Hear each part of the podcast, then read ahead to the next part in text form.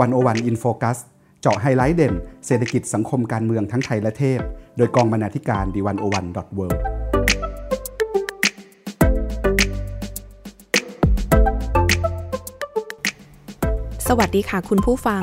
ขอต้อนรับเข้าสู่รายการ 101 In Focus EP ที่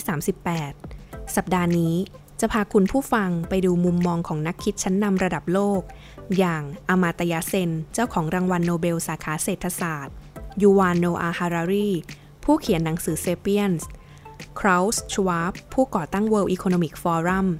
ฟรานซิสฟุกุยามะ เจ้าของข้อเสนอ The End of History ริชาร์ดวูล์ฟฟ์ผู้เชี่ยวชาญด้านเศรษฐศาสตร์กระแสมาร์กซิสต์ เฮนรี่ คิสซินเจอร์ เจ้าของรางวัลโนเบลสาขาสันติภาพ สลาวอยชิเชก นักปรัชญาสายวิพากษ์ และไมเคิลเจแซนเดล ศาสตราจารย์ด้านปรัชญาการเมือง แห่งมหาวิทยาลัยฮาวาด อยู่กับดิฉัน วิลาวันบุญเกื้อกุลวงศ์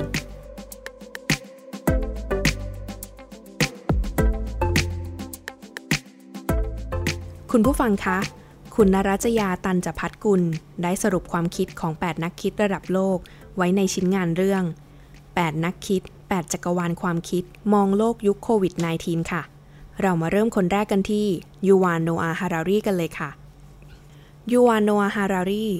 เป็นศาสตราจารย์ด้านประวัติศาสตร์ แห่งมหาวิทยาลัยฮิบรูเยรูซาเล็ม และยังเป็นผู้เขียนหนังสือเซเปียน ประวัติย่อมนุษยชาติอีกด้วย เขาบอกว่า เราไม่สามารถดำเนินชีวิตได้ตามปกติอีกต่อไป เพราะโควิด -19 ได้สร้างเงื่อนไขให้เราต้องเปลี่ยนวิถีชีวิต อย่างที่เราไม่เคยจินตนาการมาก่อน รัฐบาลก็ต้องออกมาตรการฉุกเฉินหลายอย่าง เพื่อแก้วิกฤต จนสิ่งที่เคยไม่ปกติ กลายเป็นเรื่องปกติค่ะ เขาว่า มนุษยชาติกำลังเผชิญกับสองทางแพร่งของการเลือกที่สำคัญค่ะ ทางแพร่งแรก คือเราต้องเลือกว่าจะอยู่ในโลกที่รัฐใช้อำนาจสอดส่อง ในนามความมั่นคงปลอดภัยอย่างไร้ขีดจำกัด หรือจะเลือกโลกที่รัฐไว้เนื้อเชื่อใจให้ประชาชนเป็นใหญ่ค่ะฮารารียังเชื่ออีกว่า มนุษย์จะสามารถผ่านวิกฤตนี้ได้ โดยที่ไม่ต้องแลกสุขภาพกับความเป็นส่วนตัวค่ะ หากรัฐทำให้ประชาชนเชื่อใจ เชื่อถือข้อมูล ความร่วมมือก็จะตามมาโดยไม่ต้องใช้อำนาจ เพราะหากรัฐสามารถใช้เทคโนโลยีชีวภาพสอดส่องสุขภาพประชาชน เป็นเครื่องมือการควบคุมการระบาดได้ เป็นไปได้ค่ะ ที่รัฐอาจจะฉวยโอกาสนี้ในการสร้างความชอบธรรมแก่สภาวะฉุกเฉิน ขยายขอบเขตการละเมิดความเป็นส่วนตัวของประชาชน ในนามความสงบสุขและความมั่นคงของรัฐ ส่วนทางแพร่งที่2 คือฮารารีคิดว่า นานาประเทศควรหันหน้าเข้าหากันค่ะ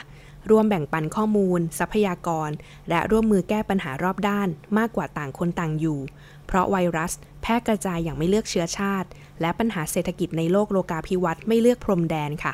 ปัญหาข้ามพรมแดนจึงต้องแก้ด้วยทางออกแบบข้ามพรมแดนเช่นกันวิกฤตโควิด -19 ได้เปิดช่องให้เหล่ามนุษยชาติ ได้เลือกระเบียบโลกหลังยุคไวรัสระบาดแล้ว ว่าเราจะอยู่ภายใต้ระเบียบรัฐ ที่ใช้อำนาจบีบบังคับ หรืออยู่ด้วยความร่วมมือ และประชาชาติทั้งหลาย จะเลือกในระเบียบระหว่างประเทศอย่างโดดเดี่ยว หรืออยู่ร่วมกัน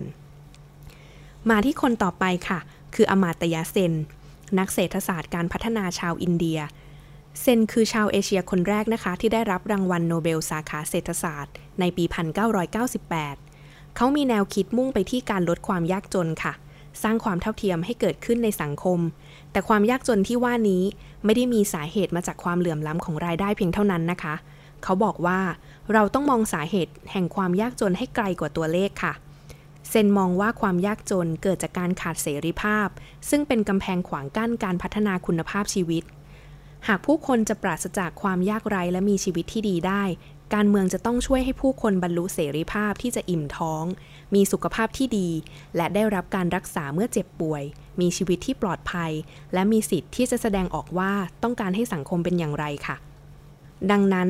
รัฐควรเป็นผู้เพิ่มศักยภาพในการบรรลุเสรีภาพต่างๆ ที่ว่ามานี้ผ่านนโยบายสวัสดิการค่ะ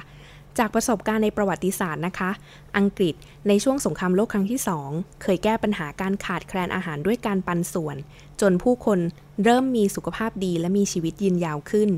นี่คือจุดเริ่มต้นของรัฐสวัสดิการ และระบบบริการสุขภาพแห่งชาติในอังกฤษค่ะ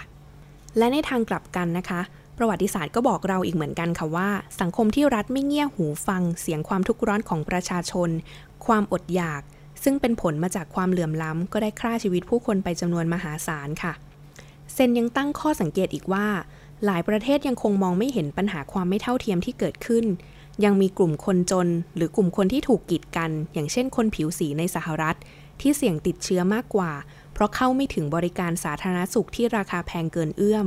ซ้ำร้ายการควบคุมโรคด้วยมาตรการปิดเมือง และเว้นระยะห่างทางสังคมในบางประเทศ อย่างเช่นอินเดีย ก็ไม่ได้มีการคิดตระเตรียมถึงการบรรเทาทุกข์ของคนที่ต้องตกงาน ขาดรายได้ ขาดอาหาร เข้าไม่ถึงการรักษา ไม่มีนโยบายของรัฐรองรับไว้มีแค่เพียงคนที่มีเงินพอเท่านั้น ที่จะเข้าถึงความจำเป็นของชีวิตได้ในเวลาเช่นนี้ค่ะ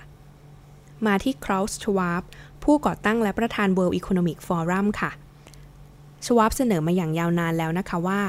บริษัทเองควรปรับแนวคิดในการทำธุรกิจค่ะ จากแนวคิดธุรกิจทุนนิยมที่ตอบสนองแต่เพียงหุ้นส่วน ให้ไปใช้แนวคิดธุรกิจทุนนิยมแบบคำนึงถึงทุกภาคส่วนค่ะ เพื่อปรับระบบทุนนิยม ไม่ให้นิยมเพียงแต่ทุน แต่สามารถคำนึงถึงสังคมส่วนรวม อยู่ร่วมกับสังคมอย่างกลมกลืนและยั่งยืนมากยิ่งขึ้น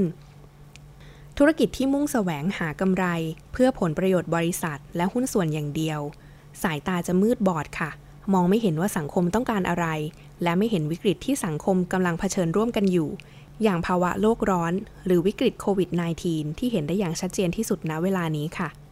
ท้ายที่สุดแล้ว ธุรกิจที่เดินไปคนละทิศกับผลประโยชน์ของสังคมเช่นนี้ จะไม่สามารถมองเห็นทางดำเนินธุรกิจ เพื่อตอบสนองต่อความต้องการของสังคม และรักษาความมั่งคั่งของธุรกิจในระยะยาวได้ เมื่อโควิด -19 ทำระบบเศรษฐกิจหยุดชะงัก ชวาบชี้ให้เห็นว่าธุรกิจที่ใช้แนวคิดทุนนิยมที่ตอบสนองแต่เพียงหุ้นส่วนต่างลมไม่เป็นท่าค่ะ เพราะบริษัทเหล่านี้ หมุนกำไรส่วนใหญ่ไปกับการซื้อหุ้นบริษัทคืน เล่นแร่แปรธาตุเพื่อทวีคูณกำไรเท่านั้น ไม่ได้นำเงินไปลงทุนให้ผลประกอบการงอกเงย ไปพร้อมกับการพัฒนานวัตกรรมเพื่อสังคม ยิ่งไปกว่านั้นค่ะ เมื่อค่าตอบแทนของผู้บริหารยังผูกติดอยู่กับผลกำไร และหุ้นของบริษัท ไม่มองผลประโยชน์ร่วมของแรงงาน พนักงาน ลูกค้า และสังคมในเวลาที่ยากลำบากเช่นนี้ จึงเป็นไปไม่ได้ที่บริษัทเหล่านี้จะจ่ายเงินอุ้มฟันเฟืองที่สำคัญ แต่เปราะบางของระบบเศรษฐกิจอย่างแรงงานไว้ได้ หรือชดเชยเงินให้แก่ลูกค้าอย่างแมคโดนัลล์และซับเวย์ที่ไม่ยอมจ่ายค่าแรงให้พนักงานจำนวนมากที่ลาป่วยค่ะ ในทางกลับกันนะคะ ธุรกิจที่มองตนเองว่าเป็นภาคส่วนที่ต้องรับผิดชอบต่อสังคมและส่วนอื่น ๆ ที่ดำรงอยู่ในสังคมร่วมกัน มีส่วนได้ส่วนเสียต่อการพัฒนาโลกอย่างธุรกิจที่รับแนวคิด ทุนนิยมแบบคำนึงถึงทุกภาคส่วน จะช่วยพยุงสังคมในยามวิกฤตได้เป็นอย่างดี รวมทั้งยังผ่านพ้นวิกฤตเศรษฐกิจไปได้ เพราะธุรกิจเหล่านี้มองผลประโยชน์ธุรกิจเชื่อมโยงกับการพัฒนาสังคมค่ะ ธุรกิจที่รับแนวคิด ทุนนิยมแบบคำนึงถึงทุกภาคส่วน จะแบ่งกำไรที่ได้มาไปลงทุนกับการนำเทคโนโลยีเข้ามาใช้พัฒนาบุคคล การวิจัย และพัฒนาสิ่งที่เป็นประโยชน์ต่อภาคส่วนอื่นในสังคมค่ะ หรืออย่างในเวลาวิกฤตเช่นนี้ ธุรกิจจะปรับตัว ลงทุนไปกับสิ่งที่เป็นประโยชน์ในการเผชิญวิกฤต หรือบรรเทาพิษ จากวิกฤตไม่ให้ผู้คนในระบบเศรษฐกิจเจ็บตัวหนักเกินไป ตัวอย่างที่เห็นได้ชัดนะคะ คือบริษัท Microsoft ค่ะ ที่ได้ร่วมมือกับมหาวิทยาลัยจอห์นฮอปกินสร้างเว็บไซต์ Corona Virus Tracker เพื่อติดตามและเผยแพร่ข้อมูลผู้ติดเชื้อและผู้เสียชีวิตทั่วโลก หรือแม้กระทั่งผู้บริหารโรงแรม Marriott ค่ะ ที่ธุรกิจของเขาซบเซาเขาตัดสินใจตัดและลดเงินเดือนตำแหน่งบริหารต่างๆ เพื่อที่จะสามารถจ่ายเงินเดือนให้แก่พนักงาน และร่วมเผชิญสถานการณ์ที่ยากลำบากนี้ไปด้วยกันค่ะ มาที่ริชาร์ดวูฟค่ะริชาร์ดวูฟ ศาสตราจารย์กิตติคุณแห่งมหาวิทยาลัยแมสซาชูเซตส์แอมเฮิร์สต์ผู้เชี่ยวชาญเศรษฐศาสตร์กระแสมาร์กซิสต์ชาวอเมริกัน เสนอให้เราลองสวมแว่นตามาร์กซิสดูค่ะ มองทะลุวิกฤต อีกวิกฤตหนึ่งที่ซ่อนอยู่ในวิกฤตโควิด -19 และภาพที่ปรากฏขึ้นที่เราจะมองเห็น นั่นก็คือวิกฤตทุนนิยมโลกค่ะวูฟมองว่าระบบทุนนิยมที่มาพร้อมกับตรกกะตลาดเสรี ที่กำไรเป็นใหญ่ได้ครอบงำวิธีคิด ของทั้งธุรกิจการแพทย์และรัฐบาลสหรัฐไปแล้ว ตรกกะเช่นนี้ ควบคุมทิศทางการจัดการระบบสาธารณสุข จนระบบล้มเหลวค่ะ เพราะว่ามุ่งไปที่กำไรมิใช่เพื่อรับมือกับการระบาด และผู้ติดเชื้อที่นับวันจะมีแต่เพิ่มจำนวนมากขึ้น ไม่ว่าจะเป็นบริการการรักษา ประกันสุขภาพ ชุดตรวจหาเชื้อ เครื่องช่วยหายใจ ยา เตียงผู้ป่วย หน้ากากป้องกันเชื้อ ล้วนแต่เป็นอุปกรณ์จำเป็นเพื่อช่วยเหลือชีวิตคนจากไวรัสทั้งนั้นแต่สำหรับบริษัทเอกชนที่มีกำไรเป็นหางเสือแล้ว หากผลิตออกมาขายแล้วไม่ได้กำไร ก็ไม่มีความหมายที่จะผลิตออกมา แม้ว่าสังคมจะกำลังเผชิญวิกฤตสาธารณสุขที่ต้องรักษาชีวิตคนอยู่ก็ตาม ประโยชน์ของสาธารณะที่จะได้รับจากการจัดการสาธารณสุข ก็ยังคงเป็นรองเรื่องกำไรของนายทุนค่ะ ในสังคมที่เราอยู่ทุกวันนี้มีนายทุนเพียงจำนวนหยิบมือเท่านั้นนะคะ แต่กลับมุ่งแสวงหากำไรจากการขูดรีดแรงงาน ซึ่งเป็นคนส่วนมากของสังคมค่ะ และยังถือสิทธิ์ครอบครอง และตัดสินใจว่าจะจัดการบริหารกำไรอย่างไร แต่เพียงผู้เดียว ทั้งที่กำไรที่ได้มานั้นเกิดจากส่วนต่างของค่าแรงที่แรงงานควรได้ และค่าแรงที่นายทุนกดให้ต่ำลง หรือที่เราเรียกว่ามูลค่าส่วนต่างค่ะ ระบบกระจายความมั่งคั่งทำงานอย่างผิดเพี้ยนเช่นนี้ จึงนำมาสู่ความไม่เท่าเทียมทางเศรษฐกิจ รัฐบาลอเมริกาเองก็ล้มเหลวค่ะในการแทรกแซงและตอบสนองระบบสาธารณสุข ในการฝ่าวิกฤตโควิด -19 แถมรัฐบาลยังคงยึดมั่นอยู่กับโครงสร้างเศรษฐกิจแบบเสรีนิยมใหม่ คุณนรัจยาเสริมว่าจริง ๆ ไม่เพียงแต่สหรัฐเท่านั้นนะคะ แต่หลายประเทศทั่วโลกก็รับเศรษฐกิจแบบเสรีนิยมใหม่ไปใช้เช่นกัน รัฐปล่อยให้กลไกตลาดทำงานไปตามธรรมชาติ และยังปล่อยให้การเมืองรับใช้ตลาดเสรี อำนวยความสะดวกให้นายทุน ปลดล็อกกฎหมายที่ขัดขวางธุรกิจเอกชนไม่ให้เพิ่มพูนความมั่งคั่ง และปล่อยให้ธุรกิจที่ภาครัฐเคยดูแล ให้ไปอยู่ในมือของเอกชนอีกด้วยค่ะ ยิ่งไปกว่านั้น ทุกครั้งที่เกิดวิกฤตเศรษฐกิจ ตั้งแต่วิกฤตการเงินโลก 2008 จนถึงวิกฤตโควิด -19 รัฐบาลอเมริกาไม่ว่าจะเป็นพรรคริพับลิกันหรือเดโมแครตเอง ต่างก็มองไม่เห็นว่าวิกฤตที่เกิดขึ้นนั้น เป็นปัญหาจากโครงสร้างเศรษฐกิจแบบทุนนิยม แต่กลับออกนโยบายการเงิน ลดอัตราดอกเบี้ย เอื้อให้แก่ธุรกิจ รักษาระบบทุนนิยมให้กลับไปปกติ เหมือนก่อนวิกฤตอีก หากจะแก้ไขวิกฤตโควิด -19 ได้วูฟเสนอว่า จะต้องเปลี่ยนไปรับระบบเศรษฐกิจอื่นที่กำไรไม่ได้เป็นตัวขับเคลื่อนเศรษฐกิจค่ะ เพราะกำไรเป็นผลประโยชน์ของนายทุนปัจเจก ขัดกับผลประโยชน์ของสังคมกำไรทำให้นายทุนจำนวนหยิบมือมีอำนาจกำกับทิศทางสังคม โดยเฉพาะในเวลานี้ ที่การเตรียมพร้อมจัดการโรคระบาดนั้นสำคัญที่สุดกำไรไม่ควรชี้เป็นชี้ตายชีวิตของผู้คนส่วนมาก ระบบที่วูฟเห็นว่าจะตอบสนองต่อผลประโยชน์ของสังคมได้ดีกว่าระบบทุนเป็นใหญ่ จะต้องเริ่มในที่ทำงานค่ะ ระบบเศรษฐกิจที่ยอมให้แรงงานมีส่วนร่วมตัดสินใจ ว่าจะบริหารจัดการผลประโยชน์ ในบริษัทอย่างไรตามขนบประชาธิปไตยนั้น จะทำให้ผลประโยชน์ตกอยู่ในมือของคนส่วนมากอย่างแท้จริง เพราะแรงงานคือคนส่วนมากค่ะ ย่อมมีวิถีชีวิตที่แยกไม่ออกจากความเป็นไปของสังคมโดยรวมมาถึงฝั่งด้านการเมืองการปกครองกันบ้างนะคะ เริ่มกันที่เฮนรี่คริสตินเจอร์ค่ะ เฮนรี่คริสตินเจอร์เป็นอดีตรัฐมนตรีกระทรวงการต่างประเทศสหรัฐอเมริกา สมัยประธานาธิบดีนิกสัน และยังเป็นรัฐบุรุษแห่งสหรัฐอเมริกา นอกจากนี้เขายัง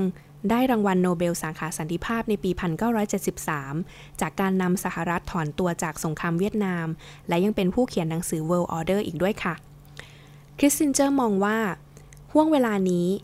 สหรัฐต้องไม่เพียงแต่มองว่าจะสร้างความเชื่อมั่นต่อสาธารณชน เพื่อเผชิญต่อวิกฤตเท่านั้น แต่ควรต้องมองต่อไปด้วยว่า สหรัฐจะเล่นบทบาทแบบไหนในระเบียบโลกหลังโควิด -19 ค่ะ ในทัศนะของคิสซินเจอร์ สหรัฐควรเข้ามามีบทบาทในเวทีโลก เพื่อสร้างเสถียรภาพในยุคที่กำลังจะมาถึง บทบาทที่คิสซินเจอร์เสนอให้สหรัฐมีส่วนร่วมนั่นก็คือมี 3 ประการด้วยกันนะคะ ประการแรก สหรัฐควรสนับสนุนความร่วมมือระดับโลก เพื่อรักษาโลกจากโควิด -19 สหรัฐควรใช้ศักยภาพทางการแพทย์ที่ก้าวหน้า ช่วยคิดวิธีตรวจหาเชื้อ หรือควบคุมการแพร่เชื้อแบบใหม่ ประการที่ 2 สหรัฐควรวางโปรแกรมฟื้นฟูเศรษฐกิจ เพื่อบรรเทาผลกระทบทางเศรษฐกิจอันซับซ้อนที่เกิดจากการปิดเมือง และควรมุ่งเป้าไปที่ประชากรที่เปราะบางที่สุดในโลกขณะนี้ ประการที่ 3 ประเทศประชาธิปไตย รวมถึงสหรัฐเอง ต้องรักษาหลักการเสรีนิยม ที่พยุงระเบียบโลกเสรีไว้ เพราะนี่คือรากฐานของความมั่งคั่ง และมั่นคงระหว่างประชาชาติคิสซินเจอร์จะไม่เชื่อในการดำเนินการทูตแบบที่บรรลุสันติภาพโลก ผ่านการเผยแพร่ลัทธิประชาธิปไตย และทุนนิยมแก่ประเทศอื่นอย่างเกินเลยค่ะ เขามองว่าการทูตเช่นนี้อันตราย เพราะสามารถสร้างแรงด้านกลับได้อย่างมหาศาล แต่สภาพจริงณขณะนี้ คือความปั่นป่วนที่ต้องการเสถียรภาพ การรักษาไว้ซึ่งคุณค่าบางอย่างจึงจำเป็นเพื่อให้สำลิดผลค่ะ ขยับมาที่นักรัฐศาสตร์ชาวอเมริกันเชื้อสายญี่ปุ่น อย่างฟรานซิสฟุกุยามะนะคะ ฟุกุยามะกล่าวว่า ระบอบการเมืองไม่ว่าจะเป็นระบอบประชาธิปไตย หรือระบอบเผด็จการอำนาจนิยมก็ตาม ต่างก็ไม่ได้เป็นตัวกำหนดประสิทธิภาพของรัฐบาลในการโต้ตอบต่อวิกฤตโรคระบาด แต่เป็นขีดความสามารถของรัฐบาลเสียมากกว่าค่ะฟุกุยามะตั้งข้อสังเกตว่า แม้ระบอบเผด็จการจะเป็นระบอบการปกครองที่ให้ผู้นำกลุ่มอำนาจเบ็ดเสร็จ แต่ก็ไม่ได้หมายความว่าอำนาจดังกล่าวนั้น จะทำให้รัฐบาลเผด็จการควบคุมโรคระบาดได้อย่างมีประสิทธิภาพเสมอไป ระบอบเผด็จการที่ไร้ประสิทธิภาพใช้อำนาจไม่เป็นก็มีให้เห็นค่ะ แต่ในขณะเดียวกันก็ใช่ว่าทุกรัฐบาลประชาธิปไตยจะอ่อนแอ ขาดเอกภาพในการจัดการวิกฤต เพราะรัฐบาลประชาธิปไตยที่เผชิญวิกฤตได้อย่างหนักแน่นเข้มแข็งก็มีให้เห็นเช่นกัน ปัจจัยที่เป็นตัวตัดสินว่าประเทศไหนจะสามารถรับมือกับวิกฤตโควิด -19 ได้อยู่หมัด จึงไม่ใช่ระบบการปกครองค่ะ แต่เป็นประสิทธิภาพของฝ่ายบริหาร และความไว้เนื้อเชื่อใจที่ประชาชนมีต่อรัฐบาล ไม่ว่าจะปกครองด้วยระบอบประชาธิปไตยหรือระบอบเผด็จการก็ตาม ท่ามกลางวิกฤตการณ์ฝ่ายบริหารจะได้รับอำนาจพิเศษ เพื่อให้ตอบสนองต่อวิกฤตได้อย่างทันท่วงทีค่ะ ดังนั้นความต่างของระบอบประชาธิปไตยและระบอบเผด็จการ จึงไม่ได้อยู่ที่ว่าระบอบประชาธิปไตยใช้อำนาจเด็ดขาดไม่ได้ แต่อยู่ที่ว่าระบอบประชาธิปไตยมีการถ่วงดุลอำนาจระหว่างสถาบันต่างๆ ในขณะที่ผู้นำเผด็จการใช้อำนาจได้ไม่จำกัด ฟุกุยามะเสนอว่า หากประชาชนเชื่อมั่นในตัวรัฐบาลว่ามีผู้เชี่ยวชาญที่ใช้ความรู้ความสามารถเฉพาะทาง เข้ามาตัดสินใจเลือกทางที่ดีที่สุดเพื่อแก้ไขวิกฤต ไม่ได้ออกนโยบายเพื่อผลประโยชน์ของพวกพ้อง และเชื่อมั่นในตัวผู้นำไม่ว่าจะเป็นระบบการปกครองรูปแบบใด รัฐบาลก็จะมีประสิทธิภาพค่ะ และยิ่งหากเป็นระบบประชาธิปไตยที่ได้รับความเชื่อมั่นจากประชาชน รัฐบาลประชาธิปไตยอาจเข้มแข็งกว่ารัฐบาลเผด็จการด้วยซ้ำเพราะอำนาจที่รัฐบาลใช้คืออำนาจที่ชอบทำจากประชาชน อีกทั้งรัฐบาลประชาธิปไตยไม่ปิดกั้นความคิดของประชาชนด้วยค่ะ และนี่คือคำอธิบายที่ว่าเหตุใดสหรัฐจึงต่อกรกับวิกฤตโควิด -19 อย่างทุลักทุเลกว่าประเทศประชาธิปไตยอื่น ๆ อย่างเกาหลีใต้หรือเยอรมนีค่ะ ฟุกุยามะมองว่าการที่ทรัมป์เพิกเฉยต่อการระบาดในระยะแรก ปฏิเสธความเห็นเชิงนโยบายของผู้เชี่ยวชาญ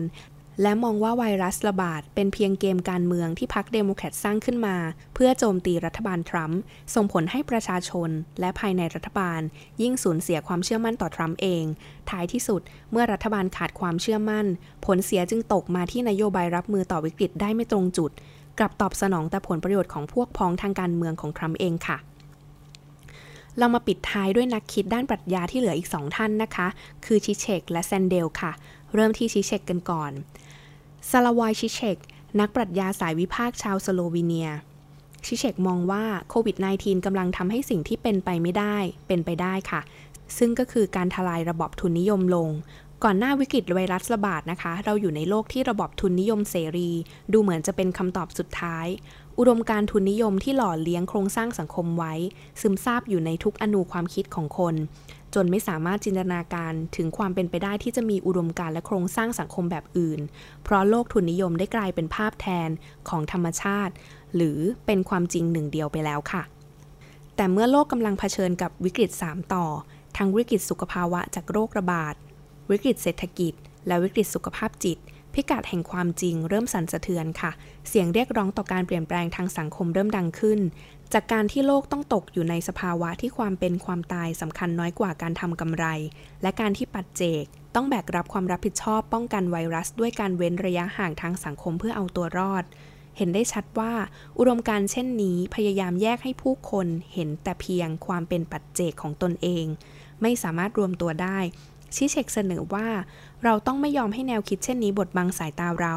ต้องไม่ลืมตั้งคำถามต่อสภาพจริง และคิดนอกกรอบที่ระบบทุนนิยมตีกรอบไว้ค่ะ